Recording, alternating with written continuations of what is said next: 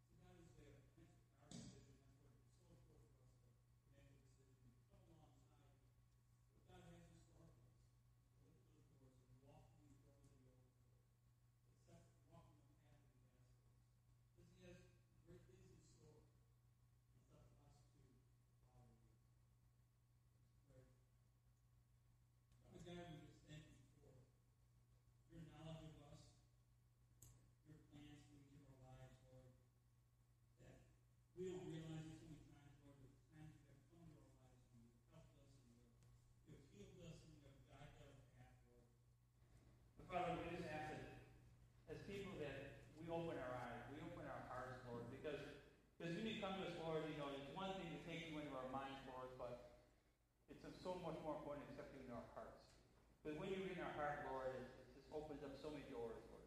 Just we thank you for that. So Lord, we ask, ask you to continue to work on us. Those of us that are stubborn, Lord, that won't take that path, won't take that doorway, Lord, that you just don't give up on us, Lord, because we know that you never will. So we ask that